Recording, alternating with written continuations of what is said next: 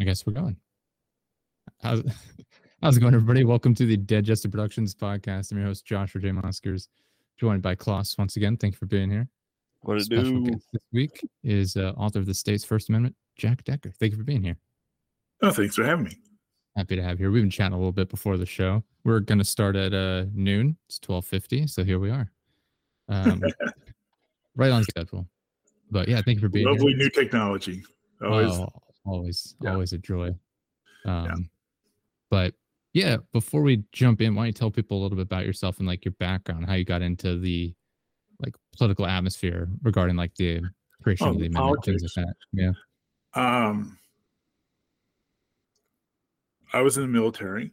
I'm a U.S. Air Force veteran, and when I was in the military, um, the military is a totalitarian organization. It has to be, if you think about it. Um, it, um, it was a very eye-opening for an 18-year-old. I, uh, uh, in America, for your American audience, they might not realize that the U.S. Constitution does not apply to soldiers. Um, we have the soldiers have the Uniform Code of Military Justice, and some of the freedoms you just um, take for granted. Uh, soldiers don't get. We don't have freedom of speech. We don't have freedom of press. We don't have freedom of assembly. We have things that you don't even consider to be freedoms. We don't have freedom of job selection. Um, and then, and I'm not ripping on the military has to run this way. If you think about it, you can't have um, someone just talking whatever they want to say out on the battlefield. Um, Mm. You look at like in an Iraqi war, there was a what was his name Geraldo, idiot reporter, who told where they were, and he was Oh, embedded mean.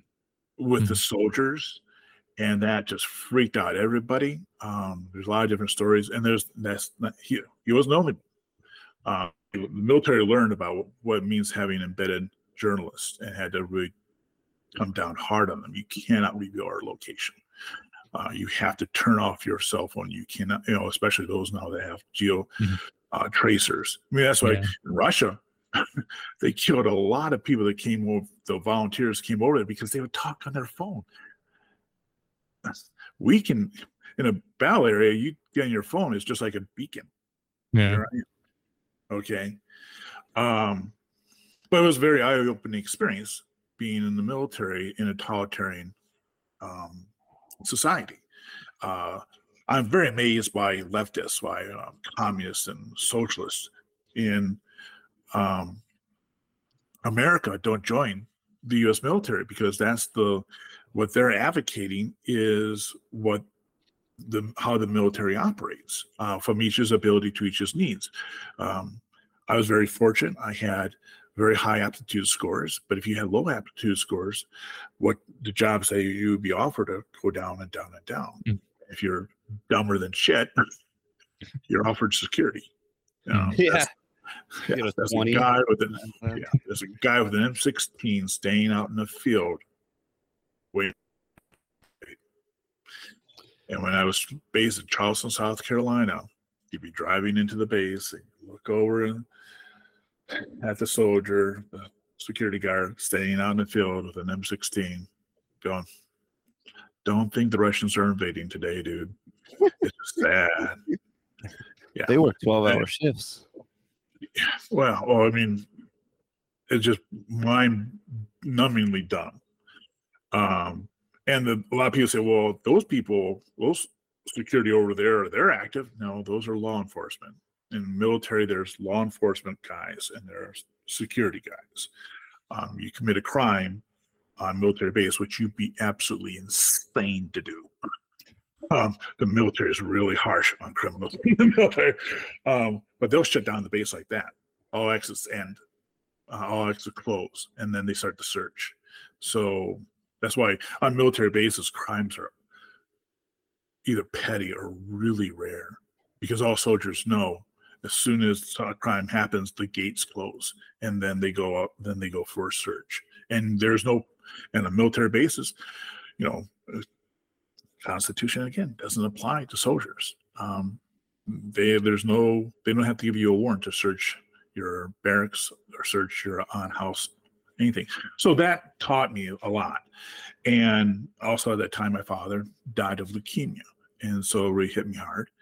Uh, after I got out of the military, um, I just started researching politics, um, and eventually, um, I became a libertarian, basically. Hell yeah. Yeah, and it's um, and it was not a,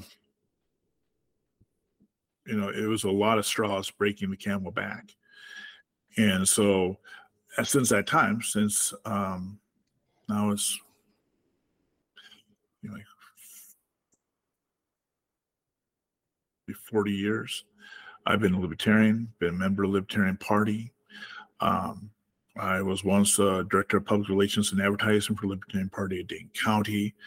Uh, I ran on the ticket for being a libertarian. Um, I ran for the 76th State Assembly District.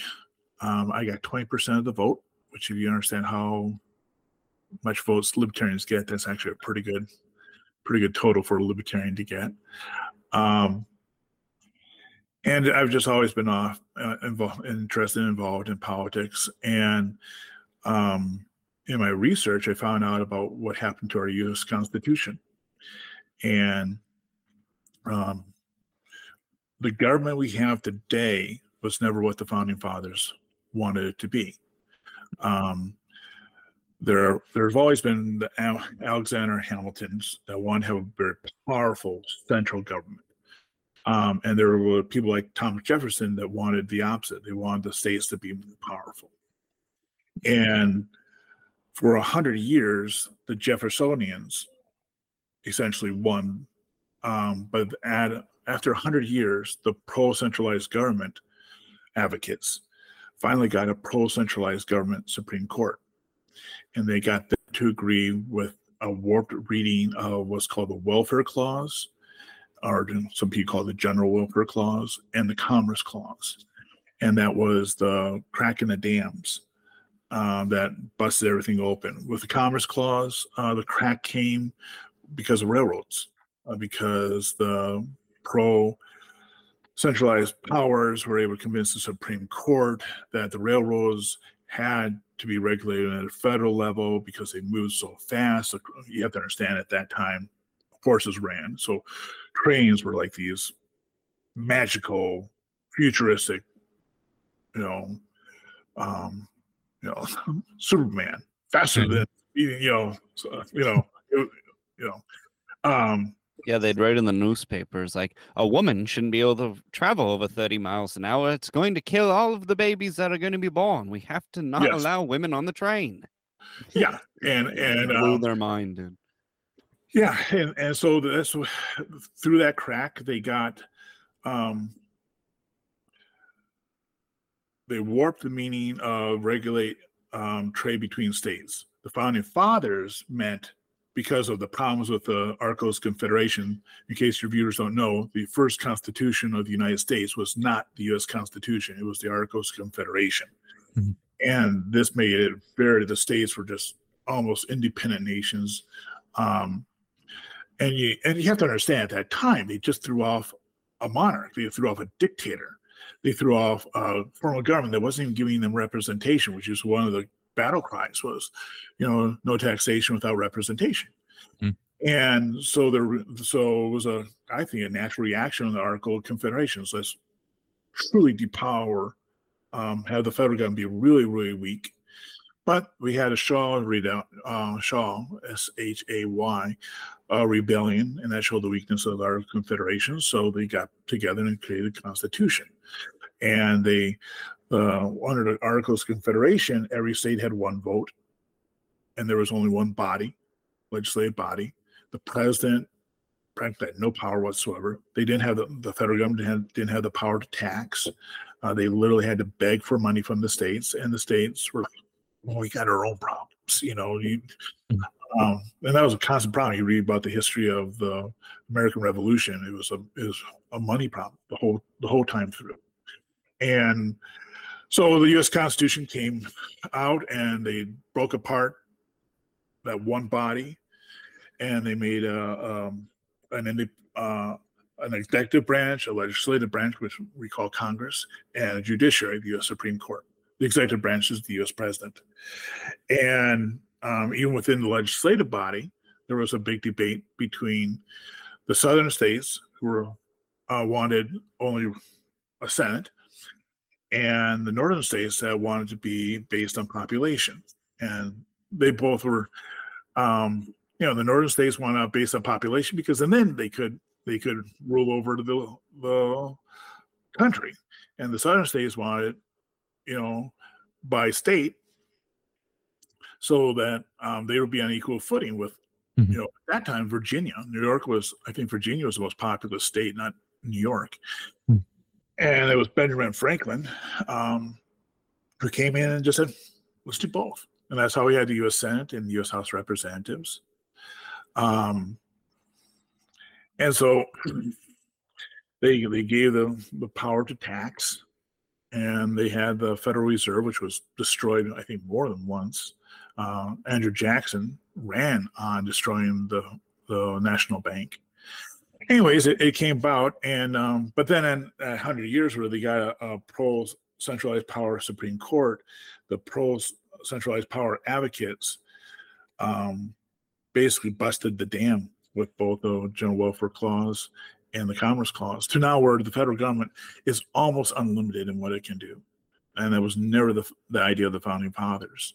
Mm-hmm. Um, you you read the Constitution; they it's very explicit that no, the federal government was not to have all the powers it has now.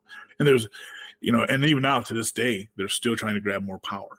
And and the states have to fight to keep them, but they have the supremacy law, which means the federal law supersedes state law, just like state law supersedes local law, mm-hmm. and county law supersede municipal law. Um,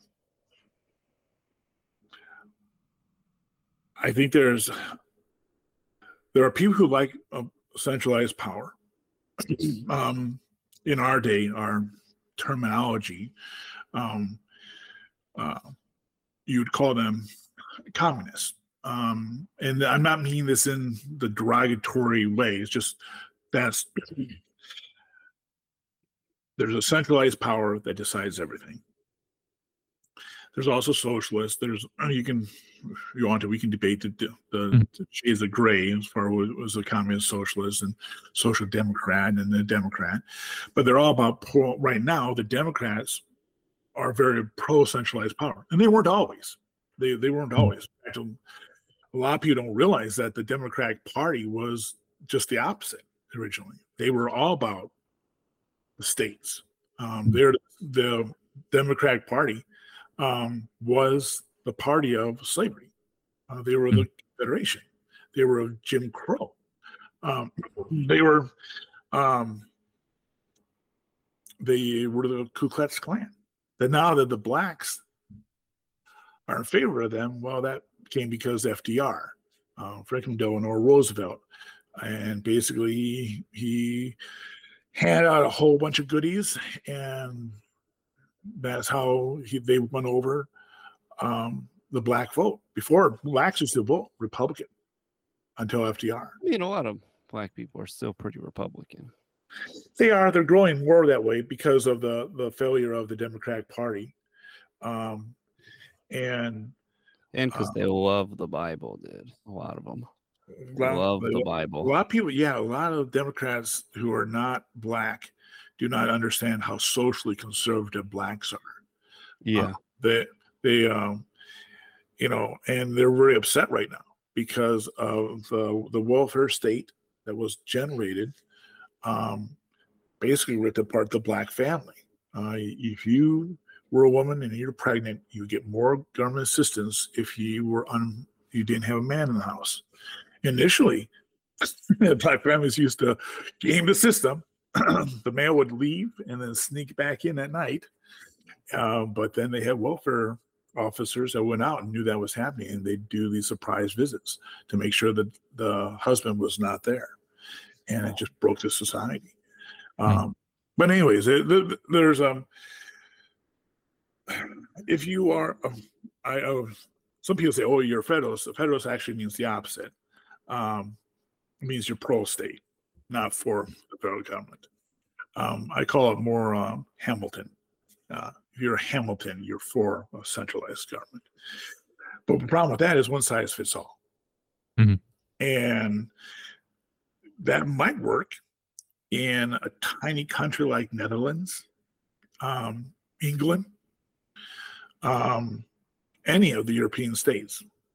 In fact, right now they're finding out with the European Union is not as easy as they thought it was going to be, and that the European Union is falling apart. Um, Britain exited, and now there's other ones that are planning to exit as well. Um, our country is massive, um, unbelievably massive. Uh, Europeans do not understand how big America is. It's kind of funny. I had a guy from London, and he I was going to meet him in New York City. And he said, "Oh, hey, I got a week. Let's go and see America." He says, "Let's do. I want to see the Statue of Liberty. I want to go down to Washington D.C. I want to see Disney World. I want to go and see the Grand Canyon." It's like in a week. Oh, in a week. Um, and he, they just don't understand the scale. Yeah. Mhm. Um, they're in Texas, you can drive 12 hours at the speed limit and still not leave the state. And our country is is so diverse. Um, Netherlands is the same topography Mhm. all over because it's just a small little state. Um, here in America, we literally have swamps, we have deserts, we have mountain ranges, or snow-capped mountain ranges, we have flat plains. Uh, Florida has to deal with hurricanes. California has to deal with earthquakes. The Midwest has to deal with tornadoes and blizzards. Um, one size fits all with such a diverse country, and and there's also just talking about the industries. Uh, there are some places that have a lot of coal; they mine coal. There's other places that, you know, um, the, all the states that border the Mississippi, uh, they deal with those issues about barges, etc. North Dakota doesn't deal with barges at all. They Mhm. deal with railroads to get to the barges. Um, it's just my feeling is is that the states could do a better job because they're closer to the problems that they have. Hmm. Um, I, I'm not. Um, I'm a libertarian. There's a libertarian movement um, to in New New Hampshire to succeed from the Union. I'm not a secessionist. I uh, we have a we have a great constitution. We just need to just a, um, fine tune it.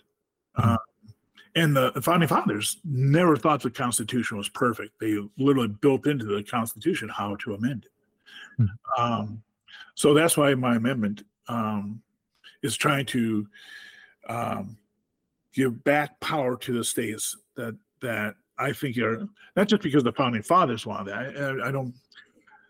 I don't worship the founding fathers. I don't consider them gods or that they were perfect, um, but they were very smart men. Uh, probably the one of the smartest men that has ever lived was Thomas Jefferson, and and even though and Benjamin Franklin, um, literally a genius.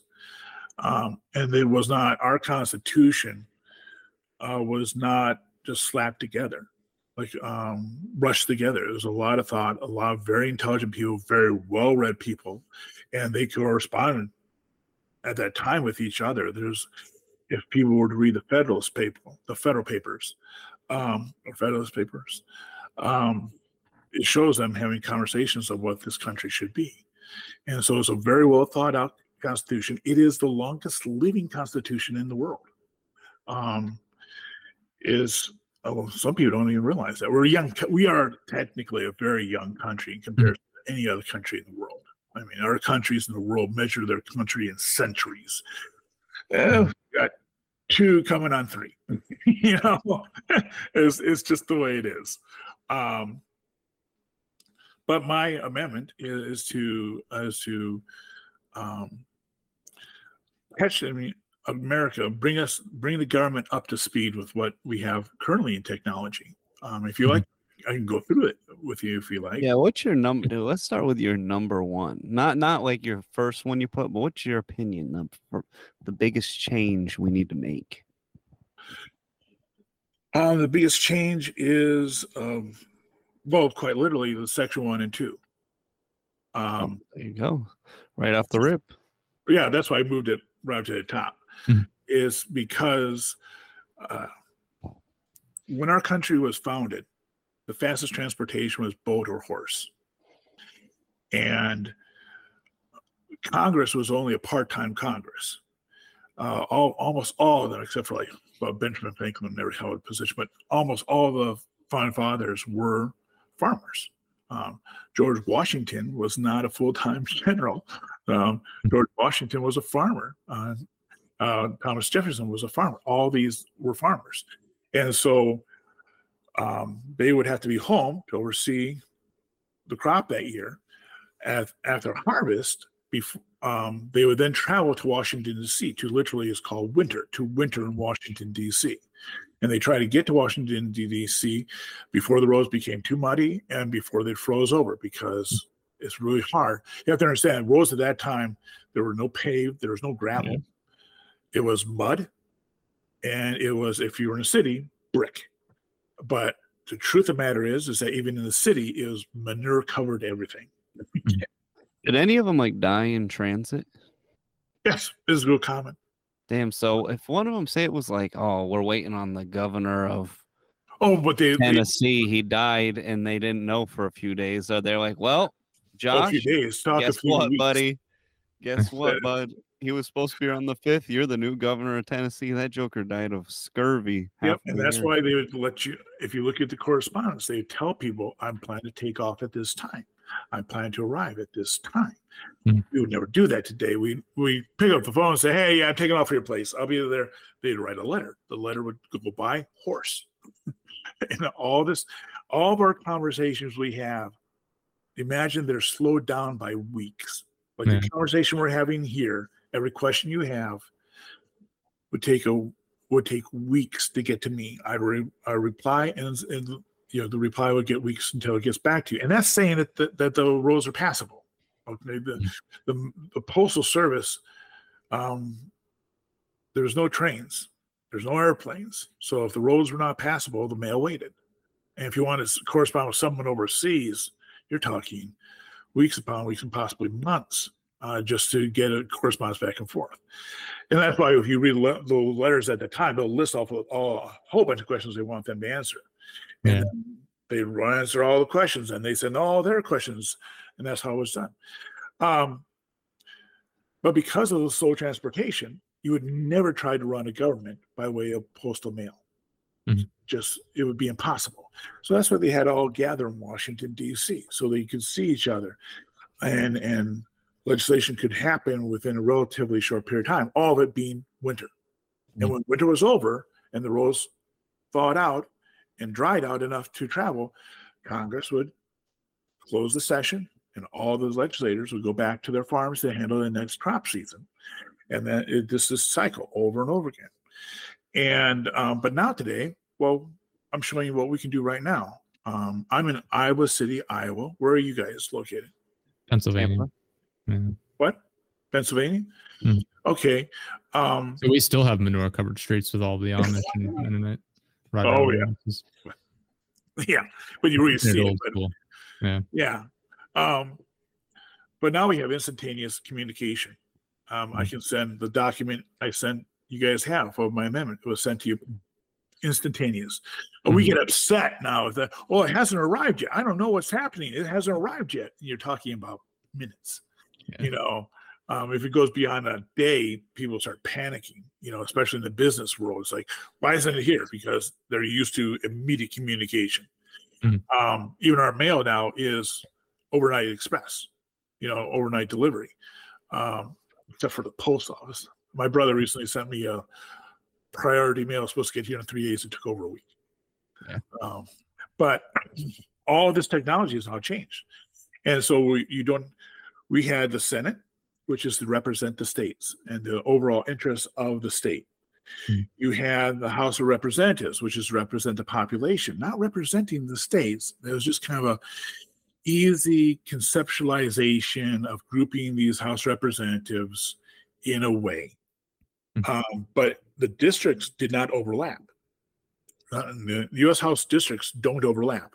There, people complain about gerrymandering, but there's no Mhm. overlapping of the districts. Yeah. So you are representing a very specific district, but is cumulatively considered to be part of this state.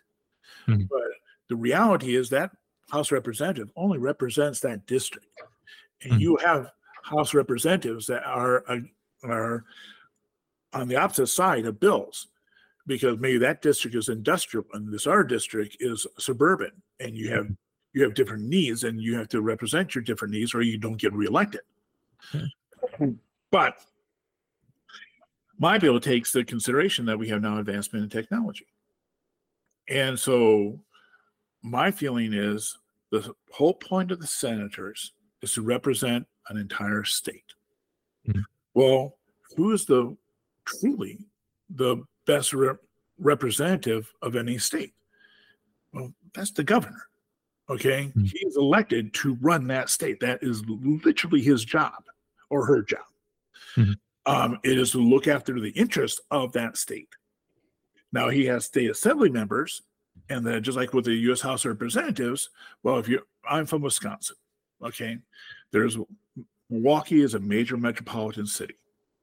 Um, but I'm from Platteville, Wisconsin, which is a college town in rural in rural, in southwest Wisconsin. Our needs there are different than what it is in Milwaukee. There is Green Bay, which is a big industrial town uh, city in uh, Wisconsin. Um, you might know them for having the Green Bay Packers. Okay, well, literally they were Packers. They were meat packers. That's why they're called Green Bay Packers. They're an industrial town. Mm, I thought they were fudge packers this whole time. Yeah, if you're not a Packer fan, you're anti-Packer fan. We're surrounded by states that absolutely hate the Packers. Um, but Wisconsin is insanely loyal to. Oh, I got, way, I got one one quick question for Sure, yours. So it'd be basically instead of a that big like boob looking building, we just have a Zoom meeting for Congress and stuff. Instead of what's that? What is that thing called there, Josh? You know what I'm talking about? you mean Capitol Hill? Yeah, Capitol Hill. Instead of that, so so if they if somebody hacked in to the Zoom meeting and started Mhm. like posting like wieners and stuff on it, would they? You think they would get tried probably the elected- same? I'd be elected to from New York City would probably elect them. Right. Well, should we? Oh yeah, but they you think they would get tried the same like as the as like the January 6 boys if they stormed the digital halls of Congress instead of Uh, the physical halls? You think they'd hold them the Um, same? Like, oh, they held it up just the same. They, they you know. probably not. Probably not. Just like you wouldn't. Just like you, it'd be a difference between someone cussing you over the phone and cussing you in person. It, it'd be it's very different experience.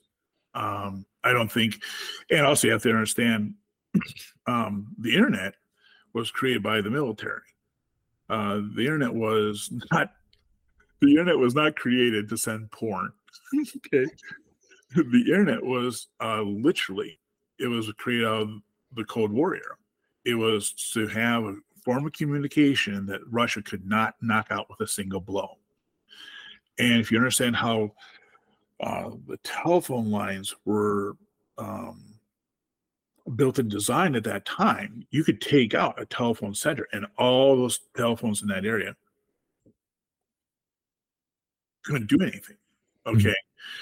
Um, the internet was actually a military application. So, oh, you, oh, you took out that that term. We're routing it through this way. In fact, we're sending out these messages all over, not just one. We're sending out these messages all over. You can't knock it out. Sorry, dudes.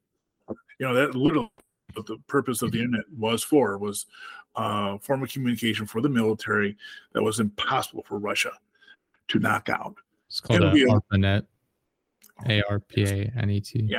I dealt with it when I was in the military. I was in the military in the early '80s. We actually, I actually dealt with that, Mhm. and un- uh, well, fortunately, I think you could say fortunately, military perspective. Unfortunately, the college professors and their graduate students are going, "Hey, we're having a beer party over here. Why don't you come on over?" And they send these messages over the ARPANET, you know, because they're part of it. And the military doesn't really not big into using its resources to organize pizza parties. Mhm. And eventually the military just got upset and said, out, just out. get out of here. And that's when that was taken over by the universities. And now the military has its own internet. The military still use yeah. They definitely so, use it. They use it now to talk about pizza parties, though. Like, they send emails. That's where they send. They send the emails on their. But that was pizza parties. Yeah. Uh, uh, so, um, the military net is highly secured. It has to be. Um, mm-hmm. It's also encoded and encryption. I mean, it's encryption. It has uh, basically uh, infinity encryptions now, um, and they're always working on, making it more and more secure. Uh, the quantum computer is the biggest threat uh, to their internet now because with a quantum computer, you can break any cipher instantly. But they're working on basically making a quantum code, a quantum cipher, and taking two, which would require two quantum computers um, to be able to communicate. Uh, so you know, the, the, idea that would it be disruptive? Yeah, it'd be disruptive. I'm sure PETA will do some crazy shit like that, and other ones will do it, and they'll think that it's a huge victory. But every time you do it, just like every time there's a break, um, there's a security breach in the military. It's not like that breach is left open. Um, mm-hmm. there's a whole bunch of people that come in and go, okay, all right, how do we how do we plug this hole? And so they'll learn how to plug the hole. Um, and and that there'll be is is a whack-a-mole. Um, and that's how military views it as whack-a-mole. You you you just you're just constantly hitting is is um it's just the way it is. It's arms race okay? You know um this bullet can penetrate this armor. Okay now we'll, we'll make this armor better. Okay now we're making a bullet that can penetrate that armor. Okay now we'll make armor that can't that can't penetrate. It's a never ending arms race, and that'll be with the internet. And right now, I mean, there there are people that are, uh, have shut down the internet and blackmailed corporations, etc. Mm-hmm. Every time they do that, that those windows are plugged up, and makes it that much harder. I would, I think the difference is like with that is with the government. There's red tape that you have to deal with. I think that's oh, yeah. why it's more rockable. It's oh, these people. Military has red tape like you can't imagine. Yeah. Well, oh, I'm saying it's like God, they, they have to. There's you know processes you have to follow in order to deal with you know the issues as they pop up. Whereas the aggressors, if you want to call them that, they just work on their well, own. Well, there's also red tiger yeah. units. The military has red tiger units. Um, they they go by different names, um, but basically these are units that their sole purpose is to breach whatever security measures you have. Mm-hmm. And then they turn around and say, okay, here's how we breached it. They might uh, be able to offer you a solution. They're not required to actually. It's just, yeah, we breached it. Here's how we did it. And then, then basically DARPA and those people go, okay, how do we plug that hole? You know, um, I very, very likely, I would, I would imagine initially I could see where the Congress would ask the military, hey, guys, you know, we pay for your bill. Would you mind if we use your internet? Because we know that's really secure. And the military probably go, yeah, we'll let you use it. But I bet you within a few years, the military said, uh, no.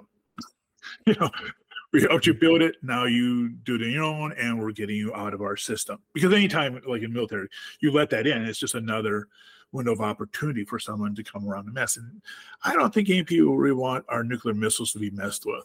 So that's why the military is such close in. But I can see the Congress going to the military saying, hey, can we use your system for our communications? I can see where the military saying, yeah, we'll, we'll, we'll hook you up.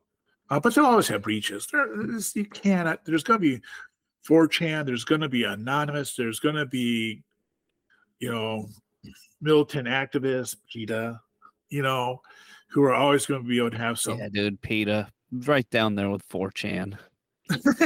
but I mean, they're they're going to do stuff that's going to be disruptive, and and however they can be, and if they disrupt it in a little bit, they'll call it a victory. And all it takes is a a teenager with an IQ, an Einstein level IQ, going, oh, okay, I found out this breach. Um, so basically, what my amendment has is we don't need to have Congress meet together in DC anymore. Um, our communication process, excuse me, our communication is now instantaneous, nationwide, worldwide. Okay. Um, the president can get into Air Force One and run the federal government from Air Force One, Mhm. uh, and that's a moving platform. So we no longer need to have them show up. So the states have a representative, and I think the best representative instead of U.S. senators would be governors themselves. And then I take that I take that's section one. Um, it also I'm gonna call that up so I'm Um, it also allows, um, so it, uh, section one is each state gets one vote in the U.S. Senate. That vote goes to the state's current governor. The current state governor can serve as a U.S. vice president, and the governors cannot be compensated in any way or form for their service to the U.S. Senate or the office of the vice president. And that's um, as far as for the little nitpicks on that thing is uh, the reason why they can serve as uh, vice president because it's the most worthless political job ever created in I think in history. Um, you know the the Will Rogers joke. You know, only thing you have to do is wake up and ask how's the president, and, and you, your job's done. Yeah. Uh, Would you say that the, the role of the vice president is you're just electing who you think would be the best person to take over as president, though? no, No. It's never been. Has never been that. Never Okay. been that. No. Um, it is to let's take Trump. Okay, why Mhm. was Pence chosen? Now, Trump says he's religious, but he's really not. Uh, Trump has been for abortion. He's now again abortion.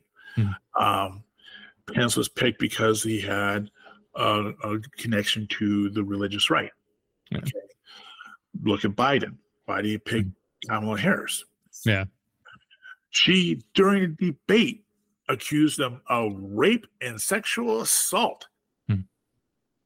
Well, I know the reality. I just meant in the ideal scenario, you would be hoping that you'd be able to vote. The for. ideal scenario is everyone. We don't need cops because everyone just was good. Yeah. The the the reason for Kamala Harris was picked is because she checked off two boxes. She's female and she's a minority. Boom. And So that's you like- Would you be more for no cops or maybe just like an Andy Griffith type scenario? Um. Got to ask, put the bullet in, you know, Yeah. We mean uh. Um. Barney Fife. Five, five, Barney Fife. Uh. Andy's run was always loaded. Uh. Barney Fife had to put that Right. Yeah, that's what it box. was. And the reason why is because he might actually use it. So you uh, a little bit gun control for him. But it's all comedy. Um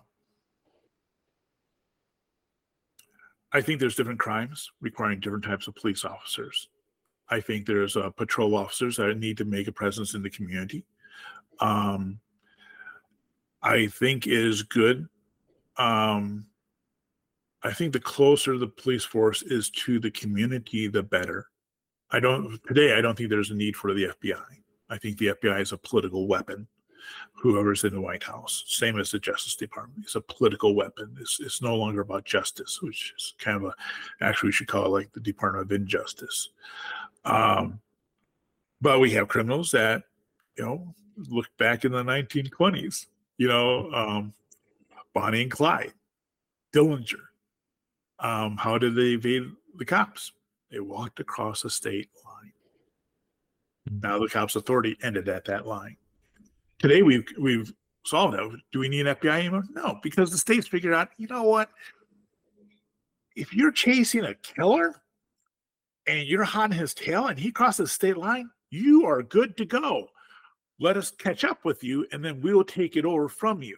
But we don't say we no longer let you know is in you're in pursuit and all this um this agreement with each other. Every state, all all The Porky's, the Porkies defense, dude. They're in the other county. You can't follow us anymore. It can't follow. Well, it was really the state that they they really couldn't cross the state line, and that's where the bank robbers of the 1920s, Dillinger, they took advantage of Bonnie and Clyde, took advantage of it. Um, but then they said, well, that's part of the reason, kind of why the, the FBI was created, and um, but now there's there's um, cooperation treaties, treaties, you know, agreements between all the states.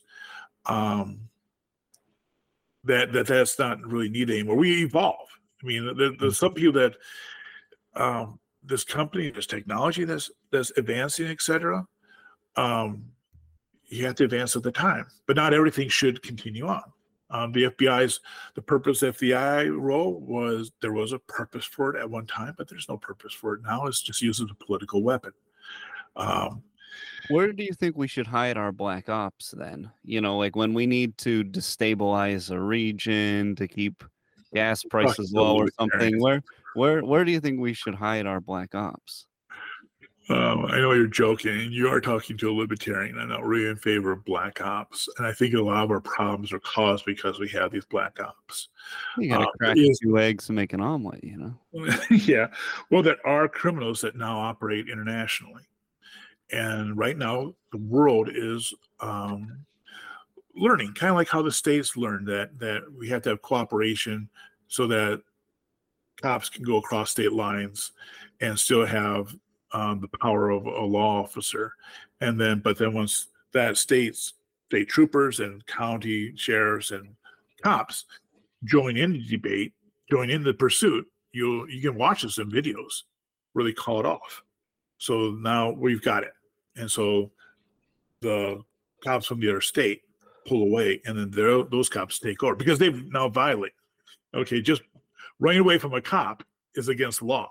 So on that perp on that one excuse alone, that's how they can continue pursuit. Unless As you're far as- messing with the Oklahoma Highway Patrol, dude. They they're not what, backing down for anybody. Well, the Texas Rangers, you know, Did you ever see um, the Oklahoma Highway Patrol YouTube videos? They're they're like hanging out of the side of cars, shooting at guys. They're insane over there. oh, th- there's you know there is another cop federal cop force that people commonly forget, and that's the U.S. Marshals, and those are hardcore The cops. coolest named of all. U.S. Marshals, right? They they are um, they do all the prison transfers. You know uh, the when you have a prisoner in one state and he they're extradited to another state is the U.S. Marshals that show up and take that. They're the ones that transport criminals. What is that airline called? Con Air. Con Air. There's Oh. actually was a movie about Con Air. Heck yeah, And great movie. US Nicholas Yeah, Cage. yeah, and there was Yeah. that's their airline. You know, they don't fly criminals on United Airline. Um, it would freak out too many people. Now I Um, have seen them bring a guy in shackles on the airplane before. Yes, They yeah, had the two air marshals. They sat him in between them, and he sat right in there in the front in his shackles. They brought him on last, and then he left first. I have Oh, seen yeah. that. Oh, oh yeah, and I've seen that too. Um, but when you're talking about mass moving masses of prisoners, that's the U.S. Marshals. They're Con Air. They'll put in all the prisoners on there. It's just it's it's not a luxury flight. It makes the it makes the economy class look like first class. Probably like a Oh, C one thirty type situation, dude, sitting on those nets. Yeah, and it, it- but there's also talk about a rough crowd. You know, um, they do the job. So there's there's need between there between the different states, but I think a lot of it is we we're just learning it, um, and that's what's happening right now on the, on the international level. We now have Interpol, which is international police. Um, but there's many countries that do not recognize the power of Interpol. Interpol is only in many, many countries, I think, including the United States, is merely in an advisory role. You know, uh, it is a information hub. Mhm. Here's who's doing what. Here's where they are. They don't have James Bond. Um, those are MI5. Those are the CIA. Um, is there a role for them? Yeah, there's a role for them, just like there's a role for military intelligence. Do I believe we should be doing? I don't. I'm a libertarian. I don't think we should be destabilizing other countries just because we don't like their current governments. I mean, Iran is our fault and our fault alone. They had a duly elected a, a national leader. Uh, we didn't like him because he was flirted with the Russians, the Soviets, and so we replaced him with the Shah. And then, well, What about North Korea? I feel like they could use some destabilization. They're starving their own people over there. Yeah, and that's the problem with dictatorships. How do you take care of them? How do you how do you get rid of them? Um, there are ways to take care of dictatorships, but it's um, sometimes it has to be the people themselves. And it really sucks, but it has to be the people themselves. Um, I mean, I think if we give them iPhones with TikTok, they're gonna want out of there soon. They're like, look at how good it is in Ibiza, dude. I want to go there. Get me out of Yeah, this place. you, you should. Uh, there are YouTubers who are um, people who have escaped from North Korea. Mhm. And you listen to their videos about what they think America is about. Yeah, They I don't hate believe all of them though. Some of those guys seem like they're they're full of crap. They don't look Korean to me. I think some of them are fake. Well, the ones I the ones I follow, that they have documented evidence that they are. There are, and, and again, there's also people that are puppets. Yeah, but there's also Just a bunch of evidence South that Koreans. there's evidence that Michelle Obama's a woman. You know, I I I I don't believe this stuff. They can fake evidence left and right. Yeah, but you know, again, uh, my I'm a libertarian. I believe you're afraid that go- the president has too much power. Maybe the president has too much power. You know, maybe that's an indication that the president has too much power. Um, with with my reforms, uh, I create for the first time a dual powered politician. Mhm. Um, right now, all the politicians are single powered, and that is, I think, where all almost all of our problems come from in America currently. Uh, there are federal politicians, there are state politicians, there are um, municipal politicians, there are county politicians. But the thing of it is, they only have power within that form of government. Mhm. Uh, problem with the federal government is you have federal politicians, US, currently the current U.S. senators and current U.S. House Representatives. They can only affect the world by passing a federal law, federal regulation and they're politicians. They want to do something. They get, they were elected not to not do something. They were elected to do something, and they want to. And how they get reelected, partly, is to say, "Oh, look what I did." It's really hard for a politician to run the things that, "Hey, I prevented the government from not doing anything," you know, um, and that's where they they want to pass laws. I create and the governors and the state assembly members dual power politicians. They're both federal politicians and state politicians. I believe by doing it that way, now you have politicians that can look at a problem and then go, which would be the better way to handle this problem? Would it be better handled at the state level or would it be better handled at the federal level? I believe our national defense should be handled at a federal level. I cannot see any state politician that would say it should be just like our State Department uh, should be handled at the federal level. I know there are certain states like California that always like try to go on their own, but then the Congress says no, you can't do that, and I think uh, the states will keep them in check. And uh, there's also the Treasury Department, and there can be an argument that we can go back to where every state has their own currency, uh, but I have a feeling that that no one's really interested in doing that. And if it happens, it happens. You go to an you, you go to another country, your credit card automatically does the the the exchange rate. I mean, you can do that just online in general. You don't even have to go to the other countries. Right. It's just you don't need that. But I don't I think the treasury will still be there. Uh, The you there'll have to be federal taxation to support the military. That was of the problems with the Articles of Confederation. There was no way for the federal government to raise money for the, the military. I believe there's a role for the State Department because the, the we need to represent our country to other countries and deal with treaties at that level. And to expect like North Dakota to have their own, you know, diplomacy diplomatic service, I think is is ridiculous. Um, so I think there, Yeah, there are we rules. cannot we cannot rely on Alabama to give themselves a good diplomat. You know, well, I, I think they also would be um, cutting deals that they probably shouldn't be cutting that might Yeah. be detrimental for the other states. You know, um, you know, I we have a little state called Rhode Island, and it's infamous uh, for corruption. Same as New Jersey, infamous for corruption. Um, so I, I think that by having the governors being both a state politician and a federal politician and representing their state as a whole, I think that they will look at, and I think a lot of powers are going to go back to the states because uh, think of you're think of you're the governor, okay, and my amendment has passed. Well, in the U.S. Senate, you're there's not only 50, there's not 100 members, but there's 50 members. all governors. Well, your power at the federal level is one fiftieth of a half of a third. Okay. Congress is a third. The Congress and uh, the House of Representatives in the. Senate is a half, and you're one of 50 in the U.S. Senate. You don't have as much impact as you have as governor of your state. This bill comes up, the state bill, you veto, you veto, or you pass it. Um, same thing with um, the House of Representatives. I make what is the number?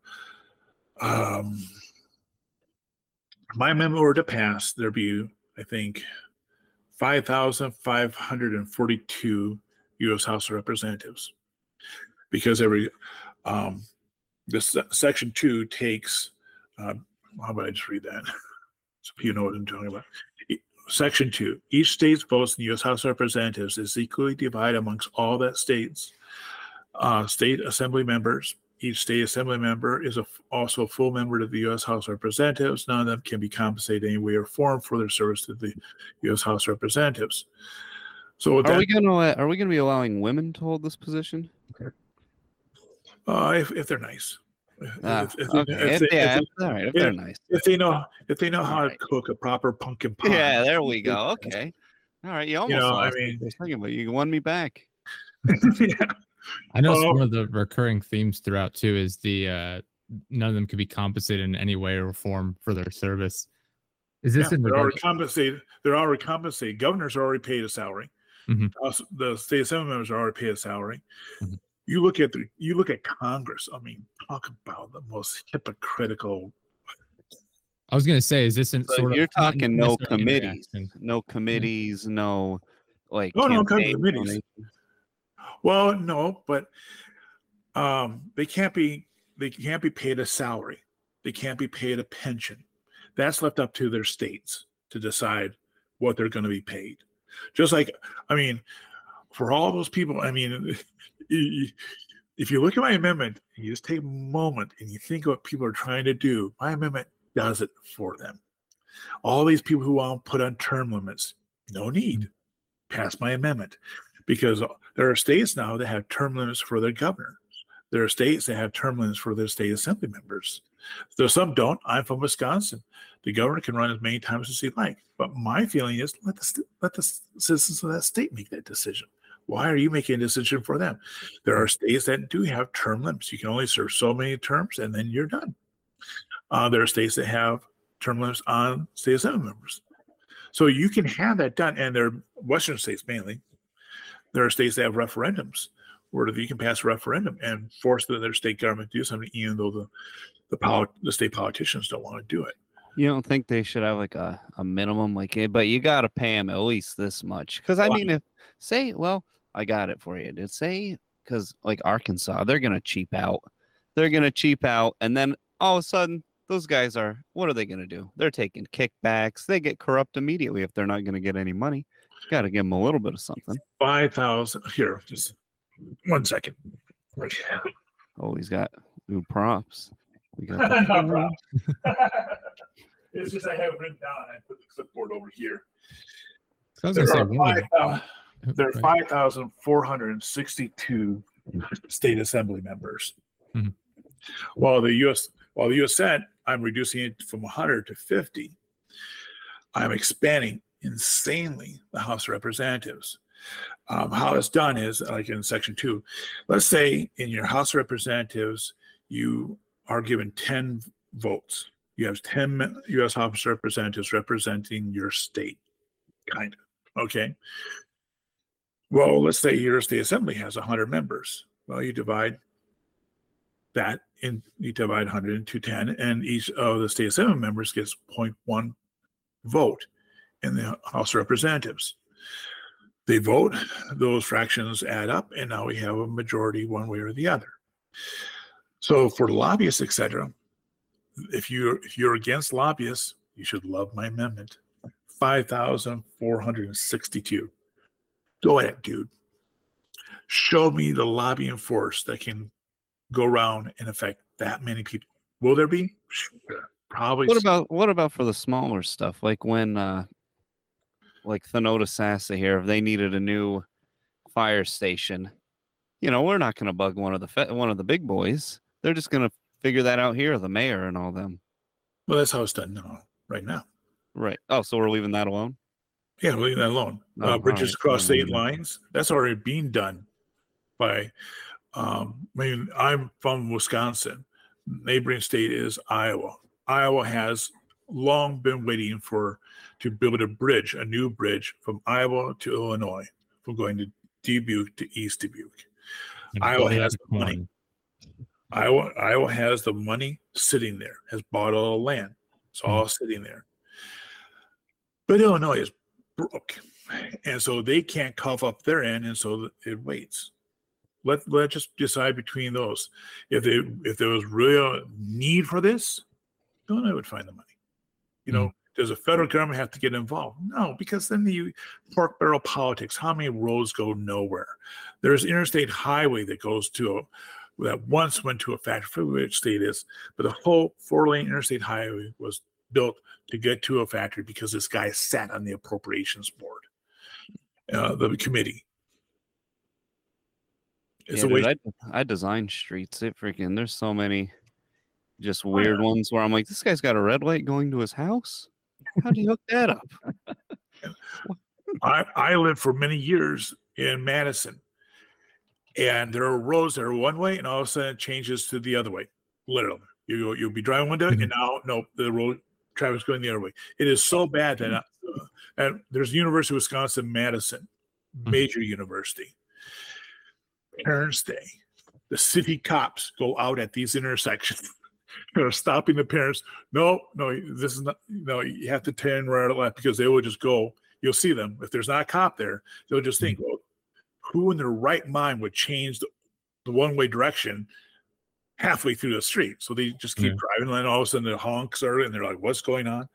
Um, but is that does, does the federal government need to come in and have any say in how that problem is solved? No, I do like NEMA. NEMA's a federal uh, institute. It's our highway like uh, standards. That way, that all the highways kind of make sense going within each other, interstate. Yeah, but you see that right now, all those are already being done by the states. The states communicate all the time with each other.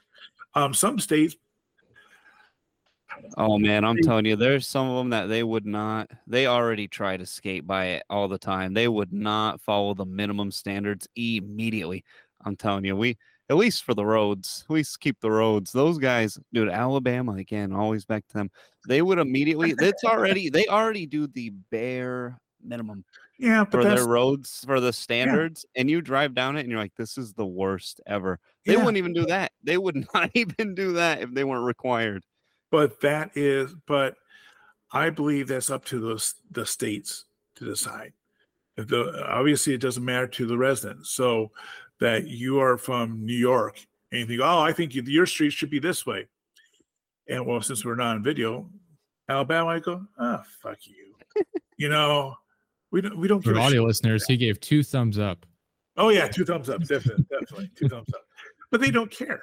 Okay, uh, to force another uh, group of people to care about something that you care about is egocentric, Mhm. elitist, and that's and that's Washington D.C. You have these bureaucrats living in Washington D.C. have never been to the, probably majority of the states, probably in a, a handful of states, decide what these states all over the country are going to do. If Alabama is going to want to have dirt roads, let them have dirt roads. That's their problem.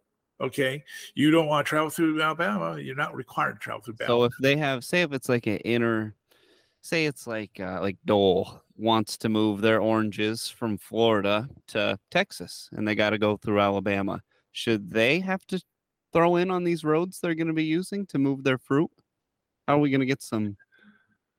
Something That like well, it'd be up to Alabama. And first of all, they'd be they'd be sending it by way of rail. Um, I'm a trucker. Uh, that we I have drive I have transported oranges from um, Florida to California. I've tra- I transport oranges from California to Florida. Um, this is every state goes around, and there are some states that that trucking companies purposely avoid. Uh, we we route around them, um, and uh, just like just like in Chicago, Uh, there's trucking companies that, that prohibit you from going down certain roads because they have tolls on them, and some are insane. Just for a trucker, thousands of dollars to go down this road that's only like five miles long. Here, do this route around. But that's part of the reason why they have that such a huge toll because they want truckers to not go down that road. It, releases the traffic on that road. Um, as far as the transporting costs, they'll do it. They'll figure out a way. They always do. You know, um, if they may use ships, there's a variety of way to, but having the federal government saying this is the only way you can do it. This is the only way you can do it. Um, these roads should be so I can go down and, and you know, eat off the road. And I just don't think that that's a role for the federal government. So what if it's more of a place like where the federal government had to step in because their states was failing them, like in Michigan, where they just were not fixing the pipes. They weren't doing it. They were getting money, they were stealing it repeatedly, and they had to step in and get a federal grant to fix all those pipes that in Flint and all that area. Well, again, that's making it out federal government as if it's an all knowing, all powerful, all perfect God. And they're not. Uh, to think that federal government is any better than state or local government is, to me, indicates that you have not really researched how badly the federal oh, government. Oh yeah, they botch it left and right. But I'm saying, yeah. The I'm lobbyists, the lobbyists, the lobbyists coming in. You're Yeah, gonna get. I feel like you'll have some states where you're gonna get some representatives that are just, oh, let's We already we got one senator. We're about to. I'm about to bilk these jokers, and then what? Who's to stop that joker at that point if he's at the top? They do that now. They do it now at the federal level. Nancy Pelosi wasn't a multi-millionaire when she came into office. Okay, you want to talk about milking the system? If we prohibited Congress, we made out, if we outlawed inside trading by Congress, practically every member, except for maybe like Rand Paul and Tom Massie, would be in prison right now. But wouldn't we be giving Nancy people come in not Pelosi more power? What? Wouldn't we be giving her more power? Was she a senator? Isn't she a senator? No, she's a uh, Speaker of the U.S. House of Representatives. Well, what was she before they gave her that? Isn't she have a seat? at, Like She's a a U.S. No, she was a U.S. House Representative, Oh, oh, I got you. Okay, I'm I'm and mixing she was up. voted to be the. And now with this thing, with my change, there's five thousand four hundred sixty-two U.S. House of Representatives. One of them gets to be lucky. One of them gets to be elected to uh, the Speaker of the House, and you know that little state, the little state assembly member gets national attention, as well as their opposing the opposing party, Hmm. uh, their leader. Um, but if you, you think the federal government is perfect, knows what they're No. doing, that Not at all. They don't- They watch it federal all. government does federal government doesn't give a shit. That's my my position. Federal government doesn't give a shit about anything. Oh, it took them forever to even. It took them forever to even say, "Okay, we'll come make them fix the pipes." What that take? Please. Eight years. Like, yeah, but that can also that problem should have been handled at the state level. If it wasn't handled at the state level, let the local population deal with that. To think that the federal government knows better than the state governments, et cetera. Yeah, state governments fail, city governments fail. Detroit went bankrupt. Okay, should the federal government come in and bail out Detroit? No, let them sit in their squalor. Okay, you're a failed state. Here's the beautiful part about America we're free. The most powerful vote you have is your feet. You don't like it? Move. Look what's happening in California. First time in its history is losing population. New York, losing population. People vote with their feet. Who's getting it? Texas, Florida. You know, uh, businesses. are we don't want them. They can go back. yeah, they, and they don't want them, and they're changing, and they're changing Texas into a purple state now. Um, but but the people are voting with their feet. You don't like Alabama, leave. You know, Yeah, Alabama. but, but, but we, but I don't want them here. I don't, because then they're all just gonna come here, dude. They get them out. Yeah, and but that's a big part about America. We we you do not need a visa to travel between states. If it, if I have to toss a few hundred bucks every year to the federal government to keep the to keep Ohio up and running so they don't come down here, I think it'd be worth my money at that point. yeah, but then everybody says it's also just you know they're manipulating the system. The Mhm. politicians are doing things whoever pays them. You see this. Nick, Nick, Nikki Haley bought and sold by the military industrial complex. And that's not that's not a me being conspiracy. That's literally her last job. Okay, and A she's lot of them being bought and sold for very shockingly low amounts of money as well. You see it for a lot of particular amendments. You're like, not twenty necessarily three amendments. bucks. Yeah. It's insane.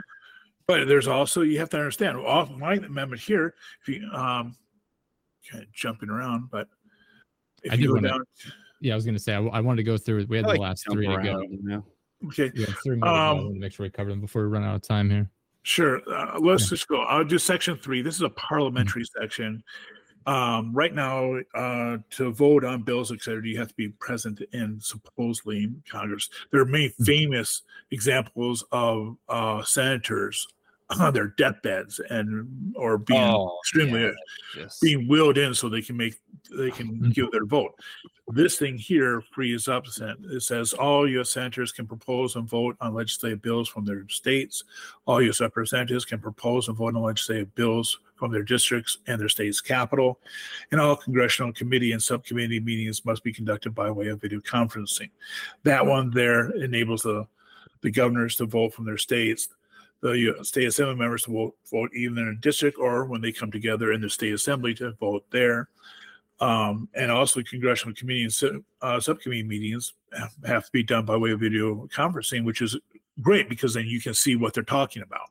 Mhm. Um, then the next one, this is the most popular section of this amendment so far with everyone is the U.S. president, section four, the U.S. president must physically visit every state in the union and U.S. territory at least once a year. Um, this happen this amendment happens section 4 comes into effect i will tell you what will happen every state in the union will demand that the president spends one week in their state and, and no matter how if there's a deeply democratic state and and a republican president or deeply republican state and a democratic president each state is going to say you damn well get here and you're going to be here So for we're a week keeping just the one president though. One president. He still they, they still have to have an executive, just like governors. And so this president, unlike currently, there there in our history there have been presidents that practically never visited any other country, um, and any other state. Um, our first one was George Washington. He visited all 13 states, which he felt he should do since he's representing them. But I think it wasn't it wasn't until Nixon that there was a president that visited every state in the union.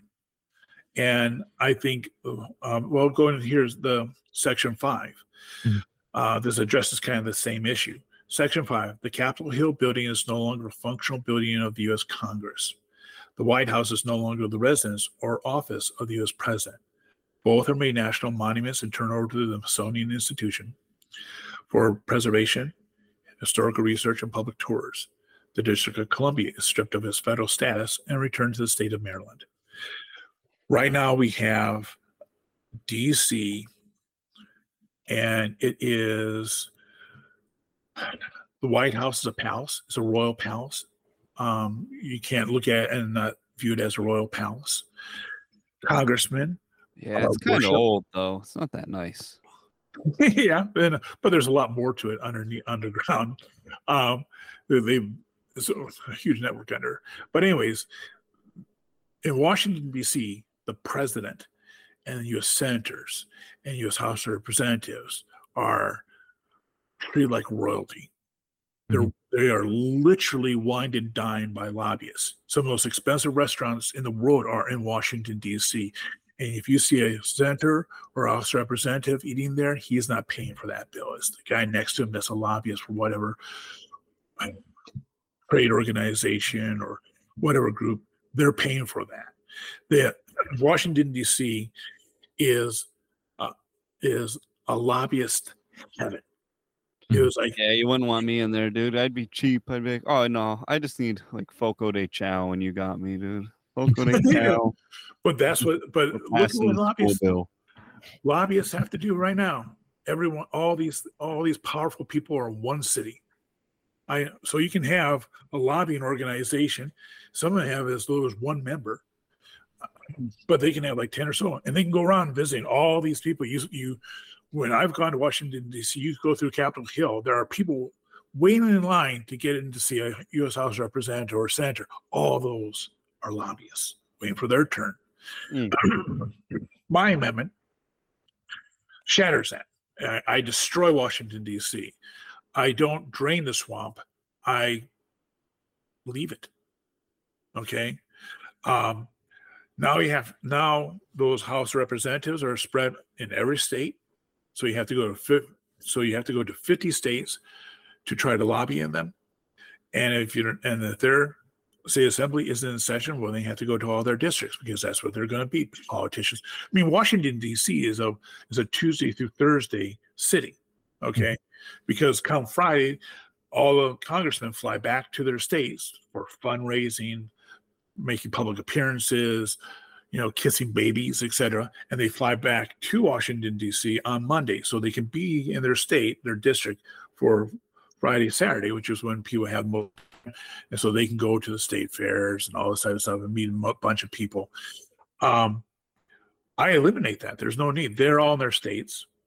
Mm-hmm. So now you have a lobbyist who at one have had a heaven, a, a gift from from the spaghetti monster in the sky.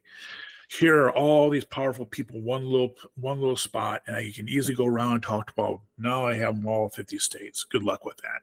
Oh, you want to have time with the governor? Good luck with that. The governor might have just a few more things to do than a U.S. House of Representative. Um, you are so low on his priority list um, that good luck trying to get into him. And also, now your money, okay, before Congress, uh, lobbyists only had to influence 535 members. Me, even with the governor's state uh, only being 50 in the Senate, now it's 5,512. How much money you got? You know, unlike our host here, who will be bought by offering him a hot dog. No, Fogo uh, de Chão, not quite the hot dog, at least Brazilian barbecue. But how much would you? How much would you have to pay each one of these five thousand five hundred and twelve to make them actually can make it worth their while to do what you want done? Four or five it, grand. It, yeah, times five thousand five hundred and twelve. What is that? Two twenty mil? Well, just giving each one. There's, they, some people pay that. Some people would, but not a lot of them. And then also you have to pay for the lobbyists and the organization, all the travel, etc. Mm-hmm. that's involved. I would say dropping ten million dollars for a huge company to drop ten million dollars to alter political landscape. It's not a lot of money for Facebook. No, Google, like things like that, like tech companies. But if everyone else is dropping that money too, mm. there's the there's always two sides to any issue. Mm-hmm. Um, there are there are businesses. You have business that wants to go this way. You have another corporation that wants to go this way. They neutralize each other. Mm-hmm. Um, and it's also just how are you going to get into these doors? A lot of the lobbyists are former members of the U.S. House of Representatives and U.S. Mm-hmm. senators. They that's how they get the door open to them. They not they're not waiting in line in count in the in the there's very few members of Congress are actually have their office in the Capitol Hill building. There are legis- there are buildings that are for their offices. They're right next to it. You know, they're all like a triangular design. But getting into that office, just like just like public relations. Okay, mm-hmm. if you want to go into public relations, you want to do public relations. Work as a talent scout for Oprah. Well, when Oprah was actually meaningful, but that's where uh, be a, a reporter for the New York Times, because that's why they hire them. Because that reporter then can call up his buddy at the New York Times saying, "Hey, I got something I want to pitch you." That's the same thing was in Congress. That's why all those U.S. House representatives and senators become lobbyists. Look at what, look what Trump wants to pass. He would prohibit them from doing that. Hmm. You know, that's Trump a huge. Also said he wanted to be a dictator on day one. So I don't really know that I trust everything that he says factually. Yeah, but I, I think Trump is a hand grenade, and we need a hand grenade right now. Um, the and Biden's the not funniest, dude. Biden's not nearly and entertaining, and you Hell don't yeah. have, uh, you know, life is way hotter at, than Biden's. By and Yeah, yes, yes. And and look at and look at how Biden is being treated. There are there's there's you can watch them on videos. There are foreign leaders that are making fun of Biden at press conferences. That's you know that's totally dissing the U.S. this this then. Biden is mentally Biden. Is, I don't. If I were to invite, if I was interviewed by Biden, the first question on my mouth was, "You know, you're president." You listen to Biden talk sometimes, and he actually he, he refers to Obama as the president. Um, they're handlers. Biden Biden is a perfect example of a puppet politician. There are handlers behind him that are actually running in our government. And we don't have a clue who they are, and they and they try to hide themselves as much. Trump, for all his stuff, you know, he's the one pulling. If you hear a gun go off, it's his finger on the trigger. Uh, he ain't gonna let anyone else pull that pull that trigger. But with Biden, who knows where that shot came from? Is there is a I think in the history, um, when history is done, um, I think Biden's going to be one an example of elder abuse, uh, and then it's going to be yeah, like who is the real. Oh I yeah, bad for him more than anything. It's a testament to yeah, not letting eighty-year-olds run a country. Yeah, it's pity. You you mm listen to people talk about Biden, and they see a video of Biden just walking to the helicopter. mm As simple as that. Oh, and he walks like a yeah, zombie. That one, was rough when he was walking around the other day, walking. trying to get off the set oh. or something. Yeah. Oh, look what they're doing to him. They're they're he, his own oh. staff is humiliating him. Uh, there, he's been at at public speakings and he starts rattling off. And what does his staff do? They kill his mic. They turn off the lights. They mm-hmm. have someone come up there and get him to leave. He, he turns around. He doesn't even know which way to go. They have to point to him. They have to give him a, literally a script. There have been and until they trained him not and they and they the teleprompter is different too mm-hmm. but they no longer put the cues on the teleprompter because he read everything on yeah. the teleprompter instead of stop talking yeah you know um they they've had his little cheat sheet okay and then the cameraman were able to photo it and it's exactly what he's doing right then is mm-hmm. get up shake hands turn to your right exit he he's my mother had Alzheimer's. She died of Alzheimer's. Um, I have a degree in psychology. Um, Biden is has dementia. There, there's no question. There's no doubt. Um, this is going to be probably the first presidential election since George Washington, where there will not be a presidential debate. Um, George Washington was elected to office unanimously. Has ever been elected to office unanimously? He didn't want it.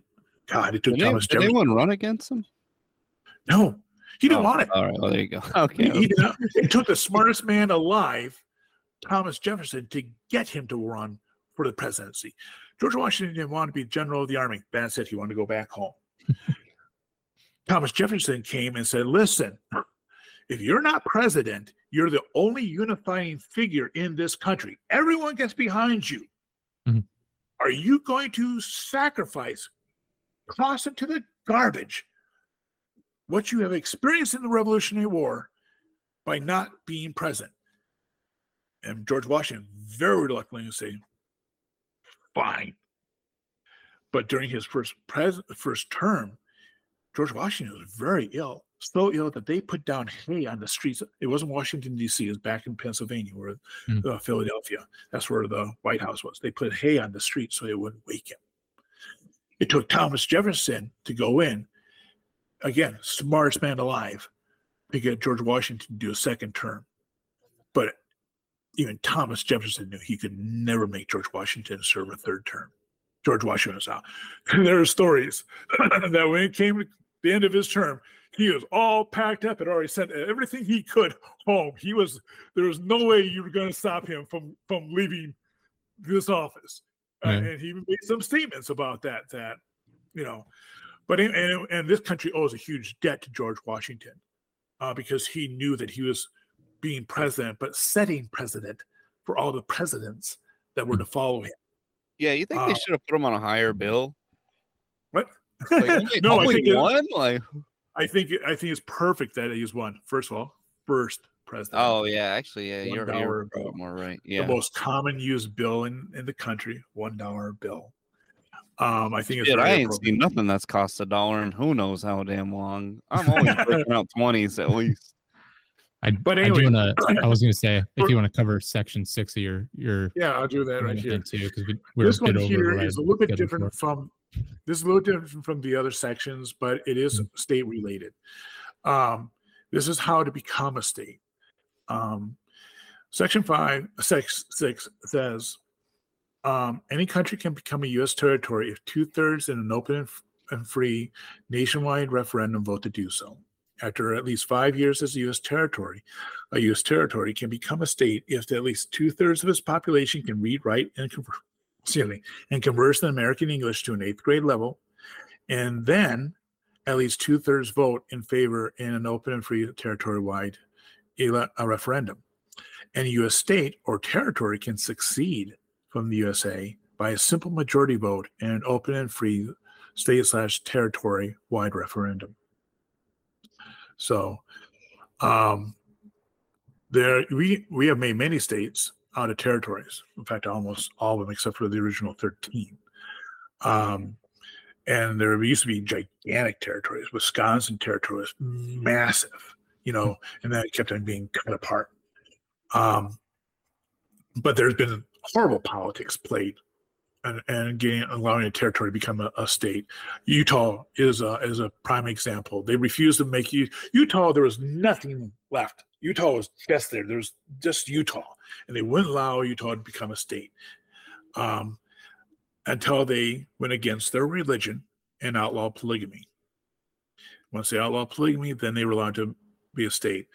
Um, I'm an atheist, but I'm a libertarian.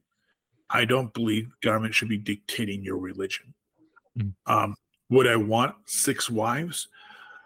No, I really don't want to have a heart attack. Uh, Yeah. one's enough. You know, um, could you imagine if all of them were hen pickers? Oh my God, the guy, you know, there has to be a suicide watch line for those guys.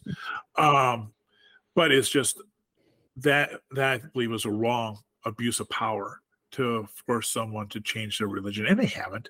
They're polygamy marriage. There are reality shows about polygamous marriages in Utah. Okay, And that's They falling have- too. You see how it works out. Oh yeah, dude, that show has came unglued. Sister Yes. wives. oh yeah, but but but but they didn't stop it. Okay, Mm. but they they tried to mani- they tried to force a religion not to do it. And by the way, Islam allows I think four wives. Um, Muhammad had more than that. Fact, Oh Muhammad yeah, had- he did. Oh yeah, he boy, did he nine year old. He married a nine year old. Yeah. Um, and, but even at that time, you read the Quran. I've read the Quran. Um, his followers made fun of him about that. They they they was not cool back then. Um, and That's so at least. what? That's good. At least give a little bit of. something. Oh yeah, there, there's a lot of pushback. That's why in the Quran they have he literally came out with saying, "Well, whatever I say, whatever I say now, if there's if there's a conflict between what I've said in the past and I've said now, well, what I'm saying now is what the case is." Muhammad couldn't even keep straight in his head what everything he had said. Okay, It's Muhammad Usually illiterate. religions are very easy to Dude, you- define and understand all of their ideological beliefs. Yeah, but you look when they talk about the Quran, Quran was peaceful. Was Yes. Sounds kind of like Peaceful. Muhammad is running our country. but it became once they gained power, then they became violent. It's just like Mhm. you know when you're out of power, you you're okay with everybody. Hey, we can get along. Hey, I you know. But once you gain power, you're like, okay, now I have the power, and that shows again what's wrong with having government. Mhm. Um, so I mean, this route here enables them to join, and I think it should be harder to join the United States than to leave the United States. Um, if you are, if you don't like this country, and there are the libertarians there right now trying to do this in New Hampshire, uh, they're trying to get enough libertarians up there to succeed from the state. Okay, go ahead. Um, I don't think even in New Hampshire there will be an there will be a um, even a simple majority anywhere close that wants to leave the state, United Mhm. States. I think it's just a libertarian fantasy. Um, but you can see a lot of countries right now. We show that we have territories, but uh, there's no route for how to become a territory. There, Mm. You can't you can't apply. A country cannot apply to become a U.S. territory. I do not believe a country should go from territory from a country to state.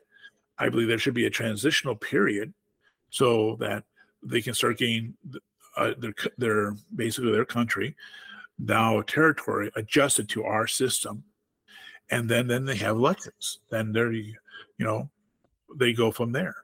Um, I believe we need to be able to converse in the same language. I think that uh, there has to be a simulation. Uh, we don't have to have everyone simulate. I didn't say 100% have to speak at an eighth grade level, just uh, two thirds. Um, there are Jews, Orthodox Jews, in their uh, their um, exclusive enclaves in New York City that run their lives differently. Mm-hmm. Um, we talked about the Mormons out in Utah. But I'm talking about the majority of people. I, I think that you have to have a common tongue. Uh, it's English for us, but if it was Spanish, I would be saying Spanish. Um, just having a common tongue so the majority of people can communicate with each other. Um, but also a way for them to leave. And I think a lot of them, I think it says a lot better that it's hard to join us than it is to leave us. Um, I think that needs to be said. Um, and then like uh, the section before, like stripping um, DC of its uh, federal status um, because it's the District of Columbia. Mm. It's a separate. It's not run by Maryland, but I get rid of the White House. I get rid of Congress. Who's left? Supreme Court.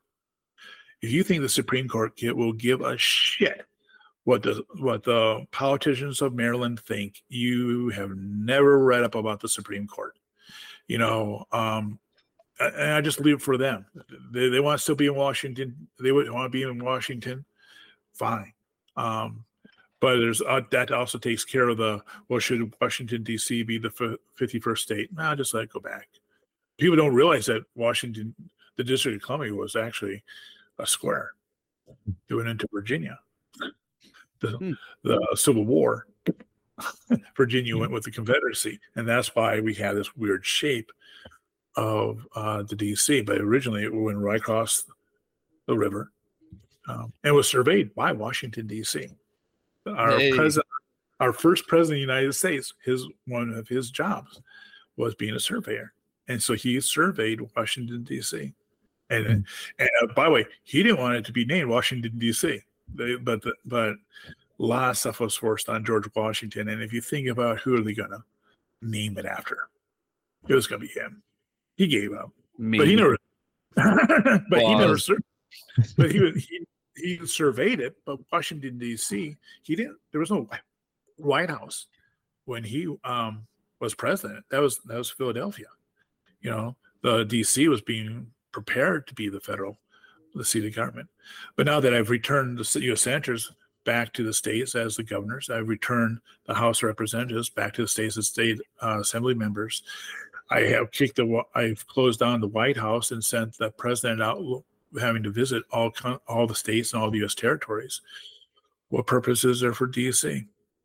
And I think that that will it will remain there. Um, but as politicians are out of that area, um, I think uh, very quickly you're going to see all these federal agencies be moved to different parts of the country. All political maneuvering, all mm. a lot of, you know, politicians going, "Hey, you do me this favor, I'll, I'll owe you one because I really like to have, you know, the FBI building, you know, in Illinois." Mm-hmm. And you'll see, I, I honestly, I can see where the House, the state assembly members, basically making doing IOUs to our state saying, hey, we really like to have, you know, the the the Treasury Department in our state. Um, but it's like right now, um, there are crime labs all over the country, and a lot of poor states use the crime labs of bigger states. Mm-hmm. Uh, you look at environmental regulation. There are many states that have whatever is okay in California is okay in their state. Saves them a whole bunch of time. California, does it cost them money? Yes, it does. But they get to decide what the policy is. And politicians love that. So it saves the poor state to say, okay, we do whatever they do. And if they don't like enough, then they just go to another state. Oh, we'll do, I, we like what they do. And that's not, that has happened throughout history. So Maybe that just- might be a good addition to your your list. Have a every year have a uh like a um God, what's the a convention? They got to come by and say, "Hey, this year our best idea of the state was this. We had a Well, the- pizza party on April 15th and everyone loved it. We should put in all of you guys should have a pizza party." And then they come by and, "Oh, yeah." And then next year, six more states tried out the pizza party thing. Unless well, here's the thing. um, the minds. a- lot of people there is a constitutional convention and that's the threat that can be used to make this amendment pass um, but i don't think the th- that threat is that's a threat that's used against the current house of representatives because they really don't get much out of the amendment but there is a constitutional convention that can be called by the states without congress having anything to do with it is is written in our constitution W- i believe this is has actually a I, I don't think what I'm proposing here is pure fantasy. Like this is never going to happen. For a simple fact that I'm not playing upon the good natures of politicians. I'm playing on their bad nature. What I'm offering them is a power grab. Politicians like more power. Mhm. Governors are right now just governors of their state. I offer them power in the U.S. Senate. Okay. The state assembly members are just they only have power in their state. I offer them the power of the U.S. House of Representatives. Politicians love more power, but even the U.S. senators, there's a benefit for them to do it because the U.S. senators, all these guys, all politicians have major egos. You can't be a politician if you do not have a major ego. You'd be crushed by what happens to you. I ran for office. I was in debates. I saw other ones that are not prepared for it get crushed. And you didn't out. even have to go against the goat, dude. well, I had yeah, but here's the thing. Um, the U.S. senators, this is a power grab for them. First of all, I'm doubling their power in the U.S. Senate. It goes from 100 members to 50, and now the only thing they have to do is defeat that governor in their state, and they get that power. Well, all U.S. senators have already won statewide elections. That's how they became U.S. senators. The governor won a statewide election. If you don't think a U.S. senator will look at him going, I can beat you. People probably don't even know your name. I have bigger name recognition than you do. So you probably, when my amendment happens, you might have three-way um, heated, contested uh, elections between the current governor and, and the two U.S. senators. And then you're going to get some U.S. House representatives who have national standing, et cetera, and they'll go after the governorship, you know. And, but even if, even if the, so the only ones that kind of lose in this whole thing is U.S. House Representatives, but you know, there are representing a bigger district than state assembly members are. They they would be considered a shoe in to to win their uh, state assembly district. And also in my in this amendment, I don't do anything with the state senate. Um, 49 of the states have state senates, and I think they should not be also federal politicians. I think it is good to have a body in each state that only is focused on the state and the state laws so that you can have the state assembly member be looking at state and federal laws, et cetera, but the state senate looks at just at just the state laws. I think that that would be a good counterbalance to them. Uh, the one state that doesn't is uh, Nebraska. They have a uni- unicameral, which means they just have a state assembly. They Mhm. don't have a state senate. Um, but that also be something to look at. Do, how do they operate? You know, I don't think there, there'd be a lot of difference. But I think having a state senate is actually a positive. I believe in separation of powers. I Mhm. believe it was a good idea to have separate executive, separate judiciary, separate uh, uh, legislative. Um, and and for our, our constitution, for our amendments, for our freedoms, it was very important that we had an independent judiciary. Um, and parliamentary governments, like in England, uh, they don't. Parliament runs everything. The president in their country is what we would call Speaker of the House. Mhm. Okay, they're just they don't have a Senate. They have a, they have House of Lords, but that's- Ooh, I that's like a- that name. yeah, House of name. Lords. Yeah, but it but it's basically a retirement prize. Okay, Mhm. and no, then no one pays attention. They have practically no power whatsoever. They're there because uh, tradition. You know, the, all the powers in the Oh, House of hate that. but all the power is in uh, the House of Commons, which is a parliamentary form of government. And they don't have an independent judiciary because if the judiciary contradicts them, well, all the power is in the House of Commons. They can just minor law. They can get rid of their judiciary. Our government has has um, the U.S. Supreme Court independent. Now they are they are nominated by the president, confirmed by I think the Senate. Not, I don't think the House Representatives have anything to do with it. They try to, but they don't.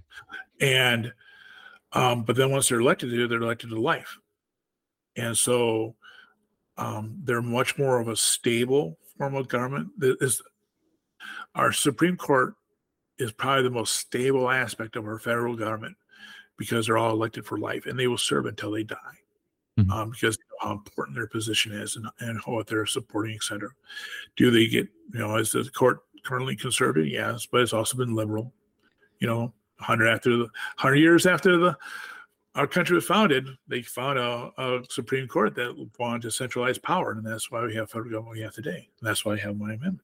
I think we, we need to punish them more often when they mess it up, Ooh. though. Like like a like a humiliating way, like feather them, feather them or something. Yeah, the Supreme Court, dude, they refuse to vote on things sometimes. They're just like, oh no, we're oh just gonna we're just gonna hand. not do it. Different hand. Yeah, she can open People, that soda. This guy has three hands. oh my god. And, faces uh, the wrong direction. yeah, like if they refuse to vote, be like, actually, actually, or make them vote. How about that? Can we make them vote? No more refuse to vote. Supreme Court. The Supreme Court. Yeah, a lot of times they'll say we're not making a judgment on this. Right, because they look at it and they don't think that um, it doesn't fall in their preview, or they don't disagree with the decision. Um, and they commonly kick it back. the real most common thing people don't understand. The most common thing is federal federal Supreme Court kicking back um, suits are brought to them, and they'll bring they'll put down notes. You need you need to look at this. Um, to actually make it to the Supreme Court is very rare. If people knew how if people knew how many cases are presented to the Supreme Court. Mm-hmm. You know that they have all these law clerks. It's like a filter system to try to get before the Supreme Court. And mm-hmm. when they call it session, it's just play time's over. you know, yeah. every lawyer that comes in there is coming in with their A game. They know that this is their, they are literally making history. Um, I had a cousin, Roger Linquist, who have you ever heard of the cell phone company Metro PCS? Yep. Mm-hmm. Okay. It's Metro founded, now. Yeah, Metro. He sold he sold it to uh, T-Mobile. He's the one that founded it.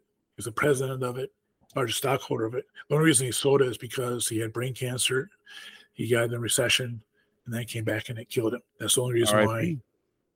Yeah, really cool guy. Really cool guy.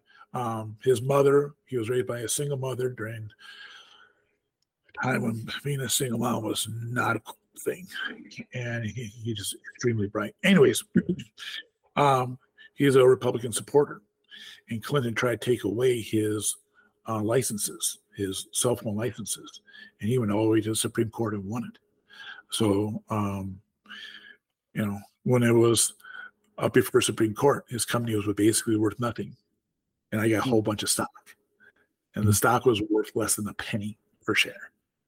Because if it if he didn't if he if the court did not vote in his favor, it'd be nothing. Right. They did.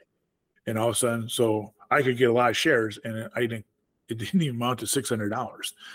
You know, but once it happened, then all of a sudden the shares were wealthy, but that's really rare to get before a Supreme Court.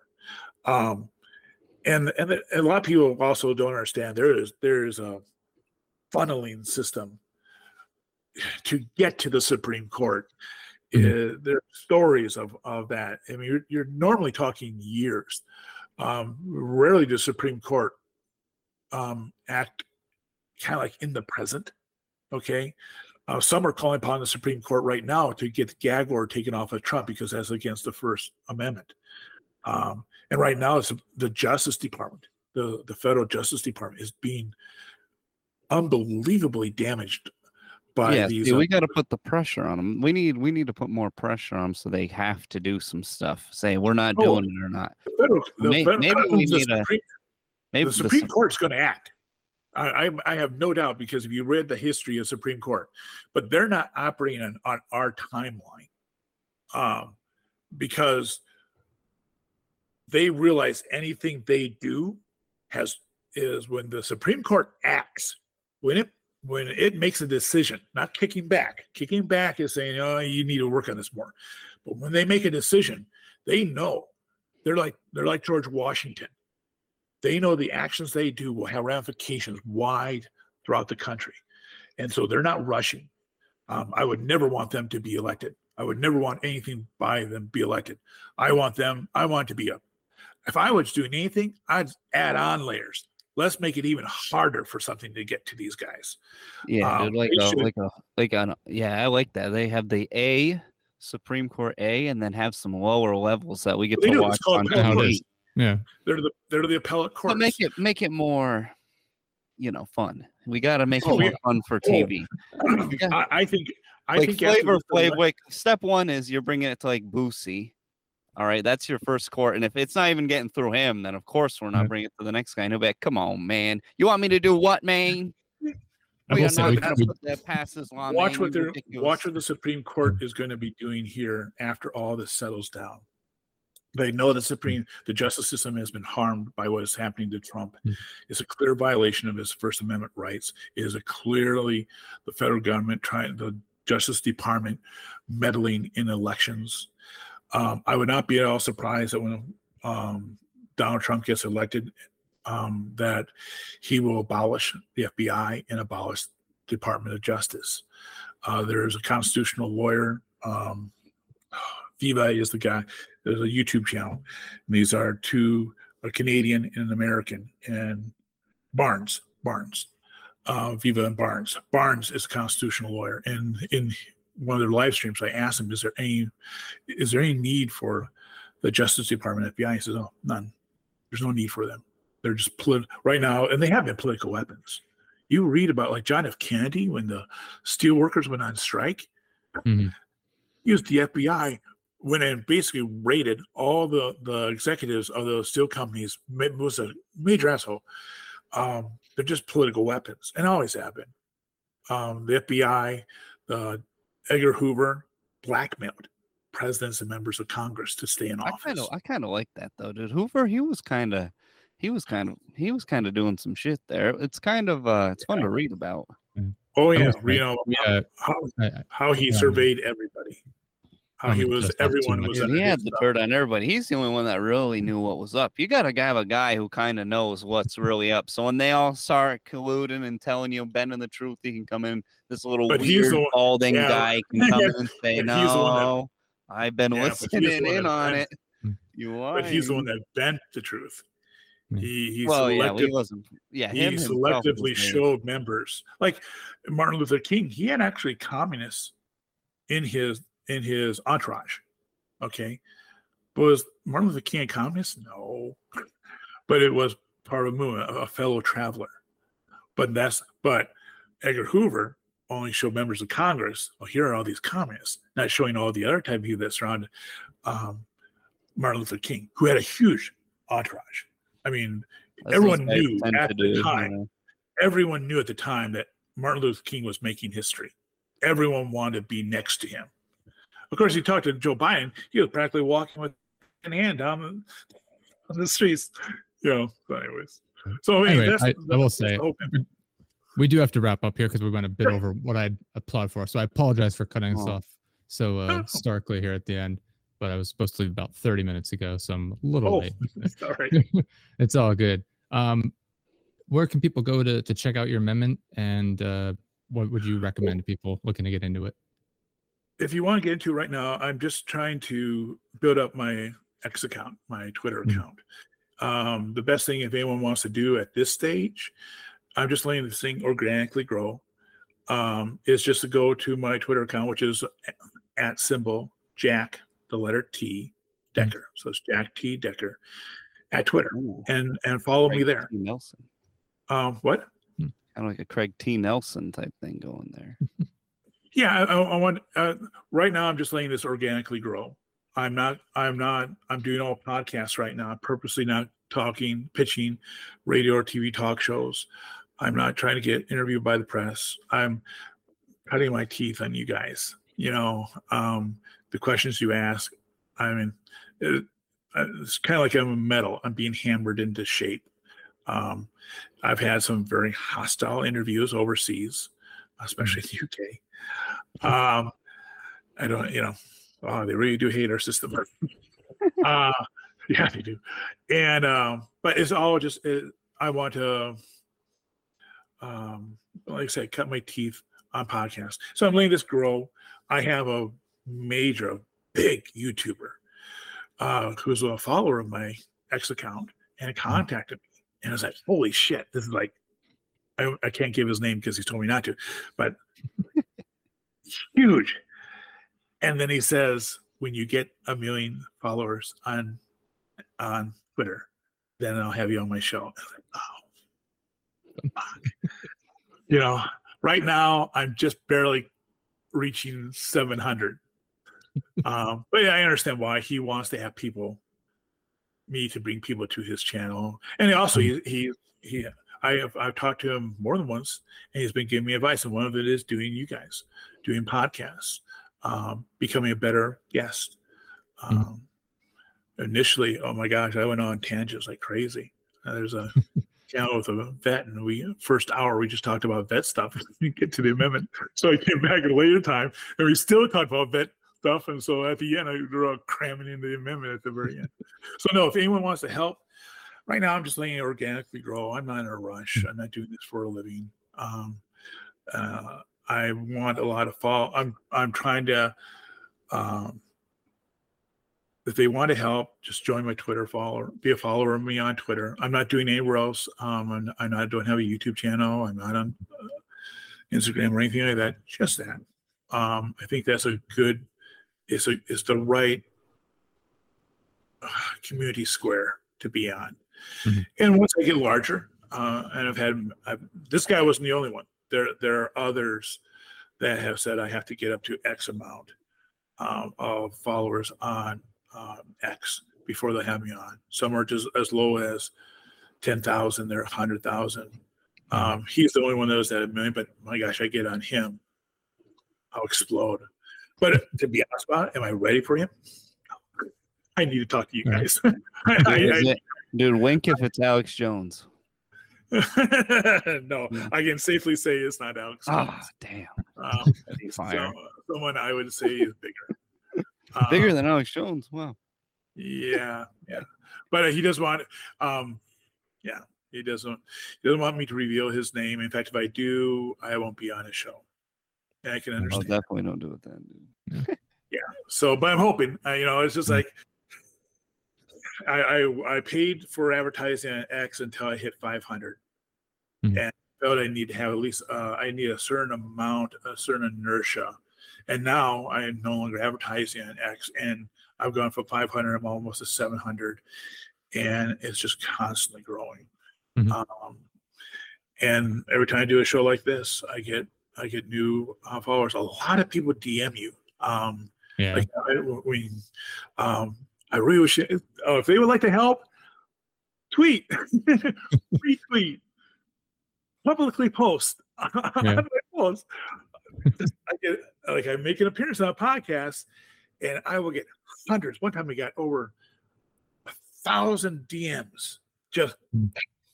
uh, you know, and and I'm trying, and a lot of my time is, I, my time now is just replying to DMs, and I just wish people would just reply publicly because then, yeah. you know, get a little bit more mileage out of it, and other people can chime. It opens in. it up for public discourse as opposed to yeah, I want to keep my conversation secret, so it's not yeah, not so that it's a uh, over and over and over again.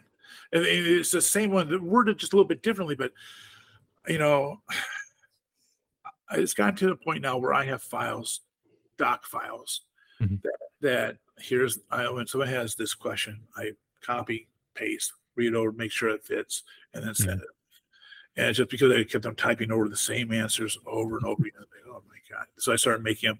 I now have like a hundred files on my computer screen that I get up and rarely. I it's kind of like to me now. It's really quick.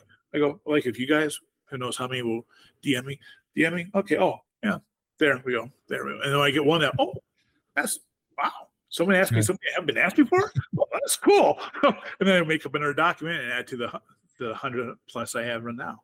Yeah. Uh, and like well, you guys, you know, um, I always am interested when someone asks me, "You're, I you can't see you, but um,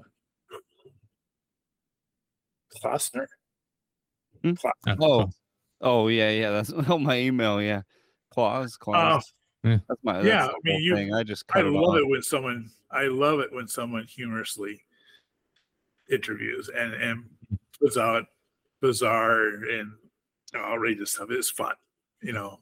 Um, oh yeah, I don't actually know enough about anything to yeah serious. So. Well, I talked. I when when I've done interviews with political science professors, oh my god, it's so dry. it's just I feel like back in class. Yes. Yeah, what was the question? Yes. It's just you know the only thing that I mean, the only thing I'm missing is like filling in the dot. Okay, and I knew them. you know the yeah the questions. I don't mind them. I mean, they they they're they're the ones that changed, the, made the revision of me dropping off the original section one was because of so many people thought I was trying to guess go back to the Articles of Confederation. And this document will change. I mean, anyone thinks that what I've just read is going to be what's going to go in. Mm-hmm. So, so yeah. I know, um, I've had I've had constitutional scholars read over and I said, "Do you have any changes?" Oh yeah, I have, but you're good to go. It says that's your voice don't uh, it says if i like one of them said if i wrote it you'd hear my voice and he mm-hmm. says you have, have your voice and he said when you get to the stage that this might actually be added no he says you're going to have like the cato institute you're going to have the heritage foundation you're going to have major think tanks come in and they're going to take this thing and then make it into the proper he says don't you worry about that. It's don't be don't go to law school just wrap your memory. Says just keep it in your own words. Mm-hmm. And and don't worry about that. That's way way down the line, mm-hmm. and um, he says they'll take care of it then, and no one's gonna. He says don't worry, they're not going to change it, but they're just going to make it. He says in proper legalese, and they said, and I said, is it proper legalese now? And right haven't said that. They go, no. oh, you're serious? Um, you know, no, it's no, it's not proper legalese. But they wanted my link, but they wanted just like you know the federal papers. Um, mm-hmm the Supreme Court goes back and reads the federal papers to understand what the founding fathers meant uh, when they were discussing this. But is that legalese? No, those are just correspondence. Yeah. So just keep this keep this natural. Have it in my voice. Don't worry about it. What how it's going to be. It'll be something like this, but it'll be in proper legalese. Um, and we're going to change it. I mean, I've been working on this for probably 20 years, and just now I've decided it's, it's time because of me being laid up with this injury, I have the time to do it. Um, if you know, I can sit and talk to anybody. I I don't keep hours. So, someone in Australia wants to talk to me, set the alarm clock, wake up. Hey, how are you doing? You know, you know, take a little. I drink a lot of five-hour energy drinks at times. it's like, you know. So, anyways, appreciate yeah. you guys having me on. Thank you so much for coming on. I, I appreciate it. had a it was vastly different than a lot of the conversations we've had previously. We don't usually get a lot in depth into U.S. politics and uh, just the different processes and things like that. So it's it's always fun having different opinions and just new types of information coming in. So it was a really good time having you on. Oh, I appreciate that. I appreciate that. I try to be well read. I mean, yeah. I've been reading about this stuff for years, and I just feel like now's the time. I mean, my yeah. hope, big hope, is that one of the politicians. It'd be lovely if Trump were to do it, but just one of the presidential candidates were to go, hey, I, I if Trump were to go, huh, this is an okay idea. Wow, I, I, everything would explode for me. You know, not saying him endorsing it, just like, oh, that's an interesting idea. And mm-hmm. then it would take off.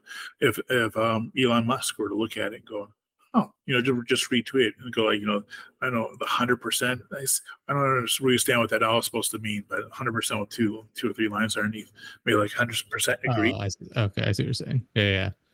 Yeah, or giving it a thumbs up. Oh, the 100. Yeah, keeping it. Oh, what's that, what's that? Does that mean it just 100%? means 100 percent like agree? Yeah. Like yeah. Oh, okay. But I thought this was also agree. So it's just another way of saying agree. Yeah, basically. Um, trying to be hip. They're a little behind the times on that. yeah. Yeah, but I mean, it's if you were to do that, this would all Mhm. explode. Yeah. You know, um, and um, I've had major YouTubers contact me, and they have told me, yeah, this is going. to If I were to do this, they would do it. It explode. But they said, I need to. What was one says? I need to simmer more. says um, you, you need to um, my answers, etc. I, I need my I need to be more disciplined. Hmm. You know, like right now, I should be really respecting your time limit, and I'm sorry No, that it's all good. No, it's, Yeah. it's all good. Yeah. But So No, I'll, thank you so I'll be much quiet so for we can end this. I re- we really do appreciate you taking the time. Sorry, our scheduling got a little confused at the beginning before when we started recording, but appreciate it. So No go problem. check out You know, check out that girl on on Twitter. We don't call it X, it's Twitter. It'll always be Twitter. I don't either. Go check out deadjustproductions.live. Links to all of our stuff on there. And go check out uh, Classic Commotion over on YouTube. New episodes every Sunday, This except one coming, I got a sick Yeah. intro I made. I listen. I don't know if you sent if you updated it since you sent it over to me, but if that's what you're No. talking about, but no. I haven't Okay. updated it at all. But It's yeah, that's great. the same one. I need mm-hmm. to mess with it. Awesome. Well, thank you everyone for listening. Appreciate it. We'll see you all next time. Bye.